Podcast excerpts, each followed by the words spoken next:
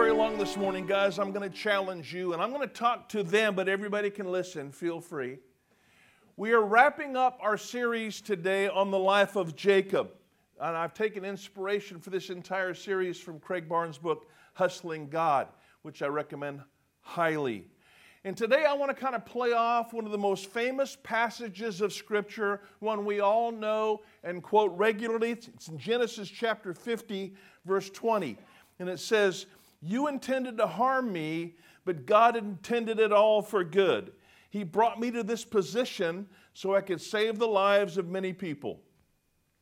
Now, my graduation was a long time ago, and there's a lot that I don't remember. But one thing I do remember is old people telling me how I should feel. And I also remember old people telling me how I should feel about the way I feel. So this morning, I'm going to give you a little disclaimer. Guys, nobody remembers their commencement uh, speech. In fact, this is the 29th time I've stood in front of graduates at Covenant Life Assembly to give a graduation address, and the 28 predecessors can't remember anything I said. So, to that end, I've adopted a rule for the last several years, and rather than give you a three point sermon or a 10 point dissertation, I'm going to give you one thing. I hope I can give you a handle, one life lesson that you can take with you that would help you, maybe have some kind of chance of helping you. And here's yours for 2023. You can't control what you can't control. Now, we're talking about dreams and the life of Jacob. And, and how am I going to achieve my dream? How do I go after what I need to go after? Let me just remind you you can't control what you can't control. Now, ahead of you is the unknown. And you may have it all figured out, and you may have a grand strategy for how you're going to accomplish what you have planned in life and we know that something is going to happen, but that's all we know. We don't know at this point what's going to happen. And as your pastor, who loves you very much and only wants the best for you, what I want to impress on you is this truth you can't control what you can't control. Now, in our conversation today, what we're going to do is contrast the life of Jacob with the life of his 11th son, whose name was Joseph. Jacob was third in line for the Abrahamic covenant. Joseph was fourth. And, and Joseph is the one in whom God chose to entrust the covenant going down the line. Now, just as a refresher, to remind you, God chose Abraham to be his friend. And we don't know why. There was nothing that Abraham had that recommended him to God. There's nothing special about Abraham, but God called him and Abraham obeyed. And because Abraham obeyed, God made a promise. He said, I'm going to make you a great nation. Now, Abraham's son, Isaac, was also the promised one. And then Isaac had two twin boys, Esau and Jacob. That's where our series began. And the crazy thing about that is everybody would have chosen Esau to be the covenant carrier. Nobody would have chosen Jacob. He was a scoundrel. His name means striver. But God chose Jacob rather than Esau. What does that tell us about God? Jacob had a dream at Bethel, and that's a huge part of his story. He saw a ladder going from earth to heaven, and God was on top of the ladder and spoke to Jacob and reaffirmed the covenant promise. Joseph also had a dream. And everybody doubted the legitimacy of Joseph's dream except Joseph. And therein lies the lesson for us. You can't control what you can't control. So let's look at this, this contrast again. Jacob was all initiative. In the entire story of Joseph's life, not one single act of initiative. Jacob desperately wanted his brother's blessing. Joseph only wanted what God had for him so he could bless others. Joseph endured a string of crippling injustices. He was sold into slavery in Potiphar's house in Egypt, a foreign language where he didn't speak the language at all. He was falsely accused of sexual offense by Potiphar's wife. He was thrown in prison, and even in prison, He was elevated to a place of leadership, made friends there who were released and they forgot him. So Jacob was even forgotten and abandoned in prison. And if you know the story, he was brought out of prison and elevated to the highest place in Pharaoh's court next to Pharaoh himself. But even as prime minister, Joseph was shunned by other Egyptians who thought it was abomination to eat with Hebrews. And then when his brothers came, the brothers who had sold him into slavery came to buy grain from Joseph because they were starving, they didn't recognize him. And even when they tried to deceive him, after their father died, Joseph said, Genesis 50 20, you intended to harm me, God intended it for good.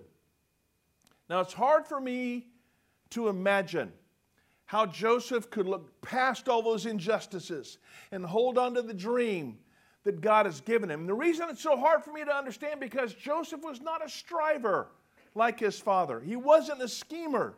In fact, Joseph refused to put his hands on anything God was doing.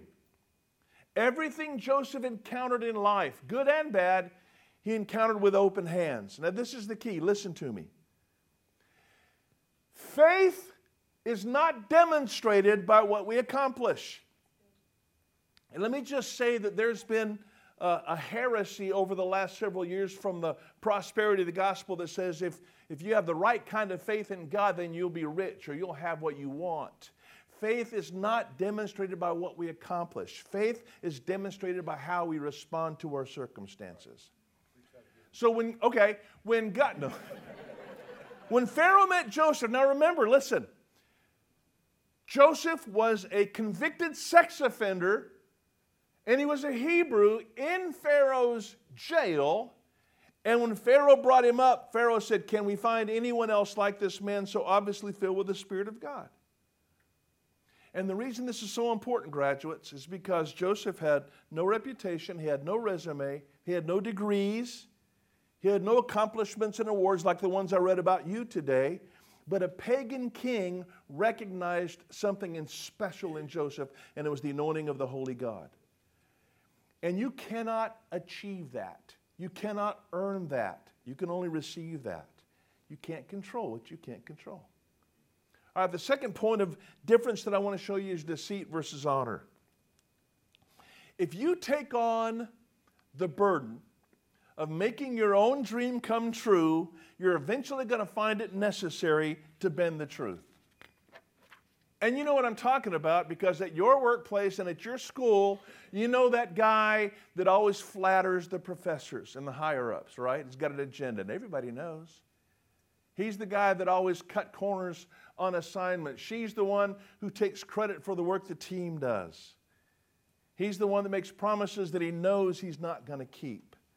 And this is literally Jacob's story. He stole Esau's birthright. He conspired with his mother to steal the blessing from his blind father. He enriched himself at his father in law's expense. I'm trying to imagine what was running through Jacob's mind when he laid down to sleep at night. How do you even sleep? And frankly, I know a lot of pastors, friends of mine, that they went where God called them to go, and their immediate goal was to build buildings and fill the, peop- the seats with people. And maybe they even got that done. But a lot of times they leave a wake of destruction behind them, and their souls are hollowed out from the inside because they attempted to do God's work by their hand, by their ability. You see, they thought becoming a pastor would make them honorable. Can I tell you, there is no honor at all in being a pastor.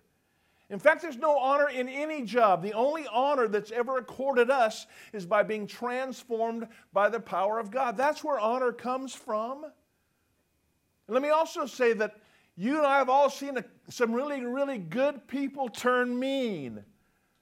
And they start out well, they mean well, but they want what they want. And so they hurt people on the way to trying to get what they want, and they can't even imagine why their loved ones are offended. Joseph was honorable. He told the truth every time. Even when he knew it would probably cost him prison, he told the truth. And that's why Pharaoh said, Wow, something different about this kid. You can't control what you can't control. And listen, graduates, the dream's not the problem. Dreams are great. Have a dream. The problem is the means for achieving that dream. What are you willing to do? What price are you willing to pay? Another striking contrast between Jacob and Joseph is having the blessing be the, versus being the blessing. And it really all comes down to motivation. Why do you want what you want? Ooh, that's such a hard question to answer. Really, why do you want what you want? When God laid out his plan to Abraham, watch what God said. This is Genesis 12. I'll make you into a great nation. Why, God? I'll bless you and make you famous, and you will be a blessing to others. Verse 3 I'll bless you and bless you, curse. I will bless those who bless you and curse those who treat you with contempt. All the families on earth will be blessed through you. So, see, listen, the prize is not material blessing. The reward for trusting God is partnership, that place of, of honor with God, aside God, hand in hand with God. Jacob never understood this, Joseph never forgot it. One struggled his entire life trying to wrestle the blessing away from others. The other spent his entire life, spent himself trying to be a blessing to others, wherever it was that God put him, even in jail, even in slavery. Now, here's a little reminder, graduates, and, and it's a reminder because you already know this, but I'm going to remind you once again. Everything here is temporary. Capital E, everything is temporary. At this exciting, heady time in your life, um, you're, you're trying to decide what to do, and everybody's telling you what to do, and you got a thousand voices telling you what you need and let's just be honest, let's be real for a minute. You need a little taste of success. You've worked really, really hard. You've had your nose to the grindstone. You've denied yourself. And the truth is, everybody you love, especially those that paid your way, those that supported you, they want to see you do well. They want to see some accomplishment. They want to see you make your mark on society, and they can't wait to celebrate with you. Here's the problem with that in this culture, we measure success incorrectly. Your heart, which, by the way, Jeremiah 19 says, deceitful in all things, above all things. Your heart wants status. Your heart wants recognition. Your heart wants accolades. Your heart wants affirmation. Your heart wants an Audi convertible. And nothing wrong with all those things. That's all good stuff. Here's the problem those things have nothing to do with success. This is, this is the stark difference between Jacob and Joseph. And let me just, let me just share with you the question that every graduate, every Christian graduate of all time has asked, and it's this Can't I be a blessing and still have a little blessing for myself? Isn't it okay to be used by God and still enjoy some success? Well, it depends on your definition of blessing. Are you planning to make it on your own? Or are you planning to trust the Lord and be content with whatever He provides for you? Said all that to say this. When a Christ follower gets older and hopefully wiser, it's not always the case. Usually it's the case when we get older. I'm thinking, like right now, about my mom and the conversations I have with Shotgun and so many older. When a Christ follower gets older, their focus gets narrower. And a lot of the things that were really important to them earlier in life are just not so important anymore. And, and this is another thing that we say that you can't possibly hear, but yet we say it anyway to our graduates, and it's this don't wait to do the important things. You need to be deciding right now how you're going to end up. An example, I was going to say a good example, but it's not really a good example, but you've all read the thing where if a graduate, graduate A starts saving $100 a month, investing $100 a month, and at retirement they're going to have a million dollars. Graduate B, oh, at age 25, start investing $100 a month at age 25. When you retire, you have a million dollars. Graduate B starts investing $100 a month at age 35. They have half a million at retirement just 10 years. Now, the reason I say that investment's not a good thing to use is because how much money you have in retirement doesn't matter at all. Because God said He'd take care of all that. The bigger matter is are you, are you resting in the faithfulness of God? That's what matters. And see, I know that you believe in the faithfulness of God. But the question is are you living in, walking in, resting in, relying on the faithfulness of God? He said that He's the beginning and the end. He's already there, He's already got this all worked out, right? So you know that. Are you resting in that? Joseph's story is just stunning to me. I've gotten behind. I'm thinking about at the very end of his life, after having gone through everything he went through. Can you imagine that moment when his brothers, starving, the brothers that sold him into slavery, come crawling on their bellies begging for food? And a little revenge would have been so sweet, would have been so good. All of us would have given Joseph a break if he'd have. But what Joseph said, guys, God used you to put me here, and now God is using me because God used you. You intended to harm me. God intended it all for good. Now you're going to face all kinds of adventure in the coming days, some exciting and fulfilling, and frankly, some tragic and disastrous. All of it allowed by God. All of it part of God's plan to make you into what He intended you to be. Because God's ultimate intention is not to get you to the right social standing. God doesn't care about getting you in the right place. God wants to mold you into someone who will trust Him completely because He's got you. He's sovereign and He loves you. He's got you. He's looking for somebody they can really bless. I mean, really, really bless. You can't control what you can't control. My grandma Elsie collected green stamps. Anybody remember green stamps? This is my mom's mom. And in case you don't know, in case you're a minor, green stamps were the credit card reward points before there were credit card reward points. If you went to a grocery store or a gas station or a department store, they would give you these green stamps based on how much you spent. And I remember when I was a little kid, they had these big plastic dispensers with the dials, and they, get, they ring up your, your purchase, and then they, and these stamps would, this tape would come out of this machine. And you could take these stamps and put them in the books. And, and then, and some of them also, they had the, like, that. if you spent a lot of money, there were the 10 stamps. And those were especially good because you, didn't to, you only had to fill one line of the book.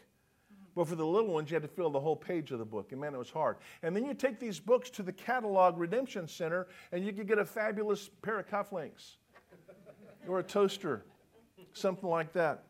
So when we went over to Grandma Elsie's house, she would pull out this eternal stream of green stamps. They're all connected. 11 million green stamps, all connected. And we would have to pull them apart and lick them and put them in the book and make these books.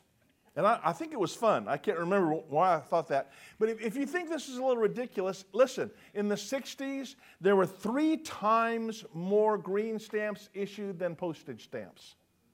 It's a big deal. Randy, is there a point to this stupid story? Maybe.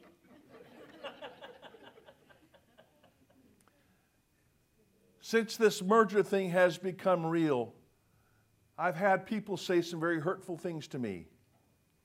And in my mind, I say, it's okay. And I'll lick a stamp and put it in the book. Then we make the decision to close the daycare. And I knew that I'd have a lot of parents mad at me, and I knew that I would have staff members that were upset, and that was expected. But I've also had a lot of friends say hurtful things to me and that wasn't expected. Still, I'm saying it's okay. They don't have the whole story. And beside, God is working on me, God's molding me. So I lick another stamp and put it in the book. Little hurts. It's minor offenses. It's no big deal. It's fine. And then one day, my wife comes home from work and someone has treated her terribly. And I know that she came out of retirement because she loves kids and she wanted to help, and someone treats her really badly.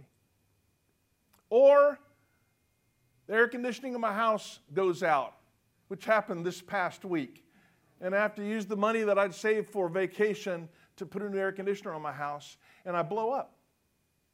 And I begin to rage at God. And I say, wait a minute, this isn't fair. You promised to bless me. Didn't you see what I did for you? Haven't you seen how hard I worked for you? And you know what I did? You know what that is? I cashed in my book.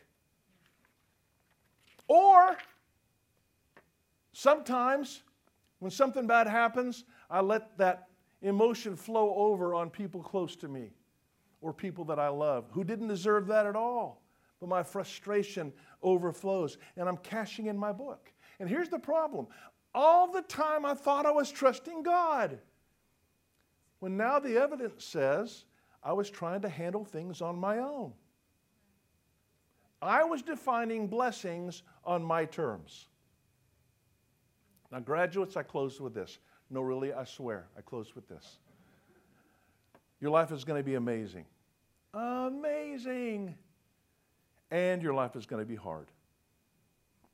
And today, with all of it in front of you, you're wondering if it's going to be more amazing or more hard. Let me just tell you, because I love you, let me tell you, whether your life is amazing or hard, it really doesn't matter. In the big scheme of things, it doesn't matter. In the book of Revelation, the, the Apostle John paints this vivid picture of the end of time when all of us, all the redeemed, all the church is standing around the throne of God. And the Bible says in Revelation 7:10, we're screaming with a great roar, salvation comes from our God who sits on the throne and from the Lamb. And in that incredible scene, a billion angels suddenly fall on their faces. Think about this. When the church begins to shout glory to God, the angels fall on their faces and sing, Amen. In other words, yeah, what they said. Blessing and glory and wisdom and thanksgiving and honor and power and strength belong to our God forever and ever. And amen. And here's what I want you to see, graduates. Not a single advanced degree in that whole group. Nobody there has one of those cool honor stoles or strings. What are the strings? What are those about? Chords. None of the chords. There's no chords there. And in fact, nowhere in that narrative is anybody's accomplishments listed. On that day, no one cares how much money anybody had. No one cares how hard anybody worked. They're all exactly the same. When it comes time ultimately for rewards to be handed out, only one thing is celebrated salvation. And there's only one source for salvation our God who sits on the throne and from the Lamb. And here's what I'm trying to tell you you can't control what you can't control, but God can. Is that okay with you? Father, we love these precious children who have accomplished so much. They're so precious, and we love them so much. Father, I just pray in Jesus' name where we have failed in being the examples that they need to be, where we have given advice that maybe was not the best advice. And when we did our best to preach sermons that matter, and we fell on our faces. We just pray right now for sufficient grace to make up the difference. Because as much as we love these young people, God, you love them more. As much as their parents love them, you love them more. And the Bible tells us that from the beginning of time, when they were knit together in their mother's womb, you had this incredible awesome plan for their lives. And right now they're walking that out. And we're so grateful. Covenant Life Assembly is so grateful that we got to have a hand on that. We got to play a part in that. But right now, Father, we re- release them to your care. Knowing that you are absolutely sovereign. You are wise, you're all powerful, and most importantly, you're completely good. And the plan that you have for them is good. So, Father, we come together to celebrate their accomplishments. We come together to celebrate what they're going to accomplish. And most important, we celebrate salvation, what you have already accomplished on the cross of Calvary. And we give you honor and glory and praise for that in Jesus'